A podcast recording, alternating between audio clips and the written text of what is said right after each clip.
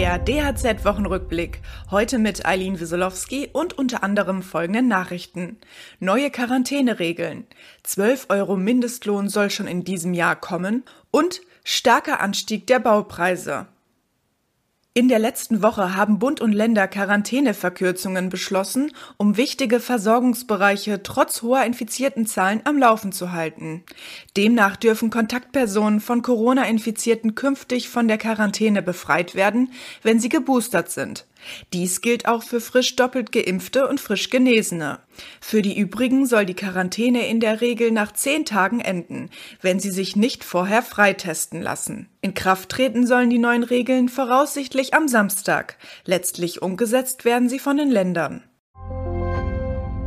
Bundesarbeitsminister Hubertus Heil will die versprochene Erhöhung des Mindestlohns auf 12 Euro noch in diesem Jahr umsetzen.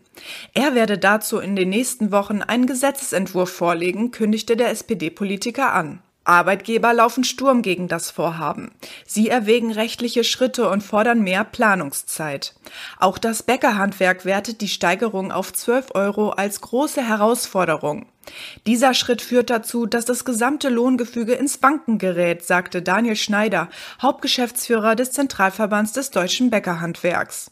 Derzeit liegt der Mindestlohn in Deutschland bei 9,82 Euro brutto pro Stunde. Er war zum Jahresbeginn gestiegen. Bundeswirtschaftsminister Robert Habeck will mit einem Bündel an Maßnahmen Tempo beim Klimaschutz machen.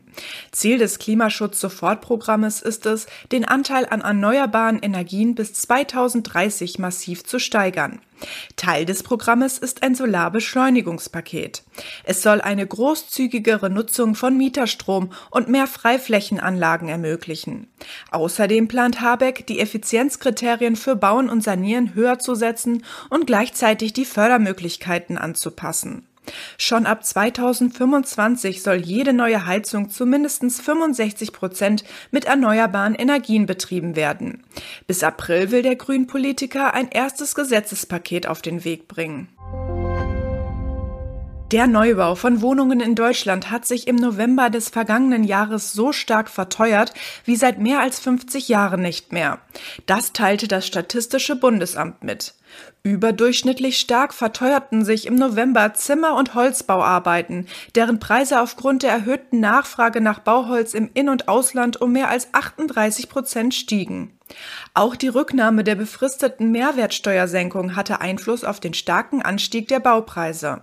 Eine baldige Entspannung an der Preisfront ist nach Einschätzung von Handwerkspräsident Hans-Peter Wollseffer nicht zu erwarten. Weitere Nachrichten für das Handwerk sowie praktische Hilfen für Unternehmer finden Sie immer auf dhz.net oder in unserem kostenlosen Newsletter.